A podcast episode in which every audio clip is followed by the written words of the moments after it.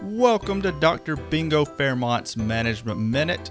Today, Dr. Fairmont is busy watching Keyboard Cat videos on YouTube. I love keyboard cat. I know you do, and so oh. does Dr. Fairmont. Everybody does. So, in his place, it's me, Russell Clayton, Adam Shoemaker, who I will refer to as Shoe. We're here to represent. We're coming to you from the St. Leo University Donald R. Tapia School of Business. We have done a sound check. There will be no Mariah Carey New Year's Rockin' Eve snafus here. Sean Gibbons has us ready to go. Shoe, how you doing? I'm doing great. And you know what? We got back recently from vacation. It's the beginning of a new year. And I wanted to ask you, are you a beach guy or a mountains guy? And and why? You know, I am a beach guy. Before we lived here in the Tampa Bay area, we lived in Asheville, North Carolina. Asheville. That and that's how we said it every day. We woke up and said that. I think that's on the t- town charter. Right. It sure. is. It's, Yeah. it's, a, it's a re- legal requirement. Yep. You know, we had the mountains in our backyard. We could go out and look at those, and they're beautiful. But I tell you, the, the, the sunshine, the palm trees, the sand, the ocean, that just does it for me. What about you? You know what? I'd have a hard time making a choice too. I think I, I might say I'm a mountains guy right now just because I've lived in Florida for the last 15, 16 years. Right. And therefore, it's, you know, you're used to it. You're used to being able to drive a half hour, 45 minutes, get to the beach and have a beautiful beach near you. Um, and I kind of miss the mountains. So Sure. it's nice to be able to visit that. But you know what? North Carolina is great because if you live in the right spot, you're about, you know, two hours from the beach, two hours from the mountains. Yeah, The it is both sort of the sweet spot there. Absolutely. So that's cool.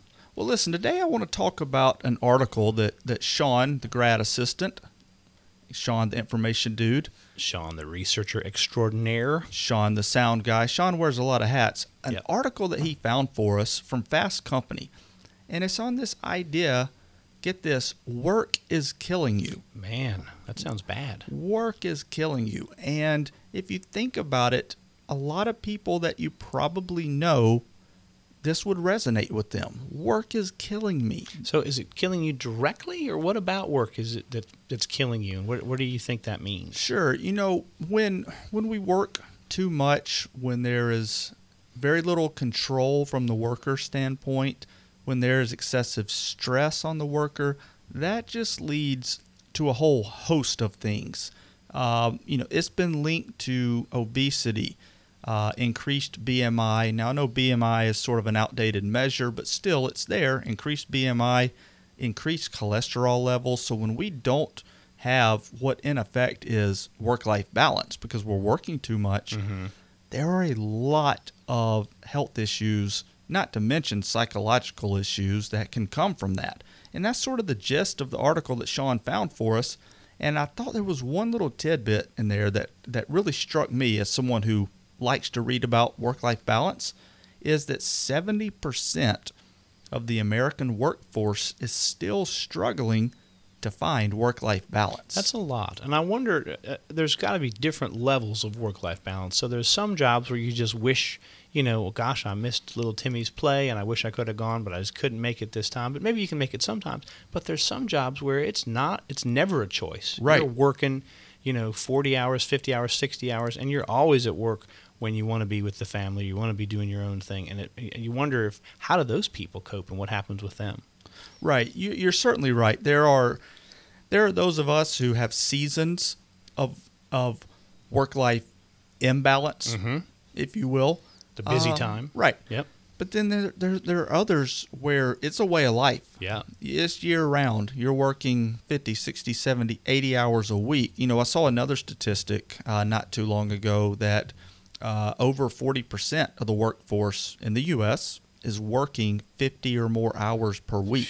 That's a lot of work. That is. Well, so you mentioned a lot of negative consequences. There's not really a lot positive that can come out of working too much or working too hard and not having that balance. But are people actually dying from this? So here's what the research tells us. So these academics, much like ourselves, they, they did a longitudinal study, uh, simply meaning it was over a long period of time. Mm-hmm. And what they found was they surveyed these workers multiple times. Uh, they looked at a, a lot of different factors, but they looked at working hours and they looked at how much control or lack of control the employees had over their working hours and what they did at work and when they did their work. So you might call that autonomy Yep, as well. Yep, okay. Yep, that's Mhm. a great way to look at it. Mhm. And what they found over the course of this longitudinal study over the years was that those who worked long hours and did not have control were 15% more likely to be dead. So you're Man. absolutely right that there is a legitimate outcome. Work can be killing us. So when you call Bob and say, "Hey, can you do the survey today?" and they say, "I'm sorry, Bob no longer works here. He's in the uh, cemetery." That Bob sounds kind of creepy. oh man. But yeah, it's exactly right. You know, overwork, we see sometimes we see that as a badge of honor. Hey, I put in 60 hours this week. Uh, or, or, you know, we look at it as, well, at least I'm out providing for my family. But I think we need to really dive in and look at the, the ramifications. You know, it literally could lead to, to your death. Now, it's probably not going to lead to an overnight immediate death, but slowly it it is impacting our bodies. Well, really, so there's two questions to deal with, and and first of all is, can we get a good definition of what, I mean, a good practical definition of what work-life balance should be, and then what if you just don't have work-life balance? What if that's not an option for you? What are you supposed to do about it? Yeah, I think the first question you mentioned is is is there a definition of work life balance? And I'll be the first to tell you that balance is a pretty terrible way to look at it because rarely are we 50-50 in anything, right? Mhm, You're right. You know, work life integration, work life rhythm, those are good ways to look at it. Um, so it's it's more of are we happy with our work compared to our non-work, just in terms of time and stress. And not only are we, but are those stakeholders in our lives, such as a spouse, Mhm. children, if they're old enough to you know to relay those thoughts, um, our our employer. So taking all of that feedback into account, you know, because there is no formula for work-life balance. What it takes to be balanced for you is a little bit different than what it takes to be balanced for me. So it's all about what you're satisfied with, and what the other people who hold a stake in this are satisfied with. That's correct. Okay, That's or correct. mostly satisfied with. And then your other question is for those that don't have that control, uh, because again, that's sort of the mechanism here for the study that Sean found us was when we lack that control, there are serious consequences.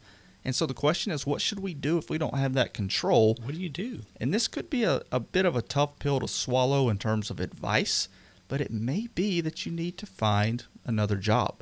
It may be time to resign. It may be time to negotiate with your employer to work 80% time or, or half time or whatever the the the solution is and you know you sort of have to arrive at that on your own uh, maybe it is uh, turning down overtime request Hmm. Maybe it is turning down an assignment to travel three months to a foreign country to implement a project. You know, and again, those are all, they sound negative on the surface, but think about the positive outcomes that could result from it.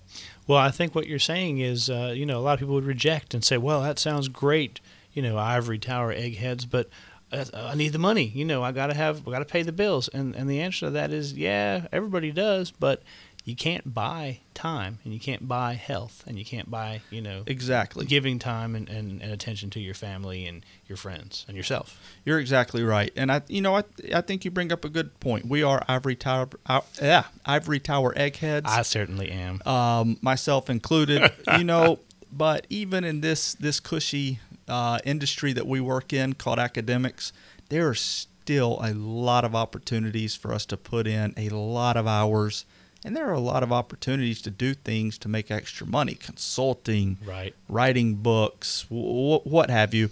And maybe it's time that some some of us just say, no, I'm not going to take on that consulting project. And I think in any industry, there's always opportunities to say, You you, got know it. what, Here, I need to make some choices, and some of the choices have to be to get that integration so that I have time to spend on myself, on my loved ones, instead of, you know, raking in the paycheck. That's Important, it. but not the only thing in life. That's it. So if Dr. Fairmont were here, if, if he could tear himself away from the keyboard cat videos, what do Mm. you what do you think he would tell us? Well, I think one of the most important things that you said is that you don't you can't get that 50-50 balance. That's not right for everyone. So you need to figure out what's the right integration and what's the right balance for you. And I think be willing to be flexible with that. There's going to be busy times and maybe you make up for that at the times when things slow down a little bit. Okay. Yeah, I think that's a good a, a good reminder. I think another thing he would tell us is to make sure that those stakeholders, especially in your family, spouse, children, uh, even if it's your parents, if, if you're if you're taking a, a role in elder care, Mhm. make sure that they know you're all on the same page. You're managing expectations. Absolutely. And the boss too. Right, and Yeah. the boss too. Yeah. And I think finally he might echo what we already talked about of downshifting. You know, there may be a time for us to downshift, so to speak.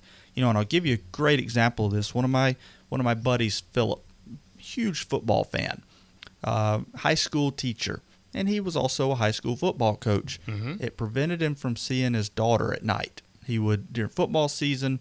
He never got to go home at Busy night. with practicing He was busy with practicing Yep. games. So and and also the plus of that was he got a little stipend, about five grand, uh, to be the coach. Mhm. He downshifted. He said, "You know what? I love football. I love the five thousand dollars. I'm going to downshift. I'm just going to be a high school teacher. I'm at home at night. I get to read to my little girl and put her to Mhm. bed. The end. It's worked out beautifully for him. I That's think nice. Dr. Fairmont would applaud that. That is nice. That's a good choice for him. Well, I think we're probably out of time today. Uh, thank you so much for listening. We'd encourage you to send in any topics that you'd like for us to cover. Uh, you can shoot that over to us at SoundCloud or in iTunes, where our podcasts are hosted.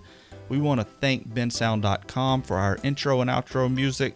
We want to thank the Donald R. Tapia School of Business for letting us use the studio. Gotta thank Sean. Sean makes us sound good. Sean does a lot of things for us. And if you see Dr. Fairmont, please let him know. We're looking for him. We hope to see him at the next podcast. I'm going to go watch some Keyboard Cat. You coming? I'm doing it. Let's All go. right.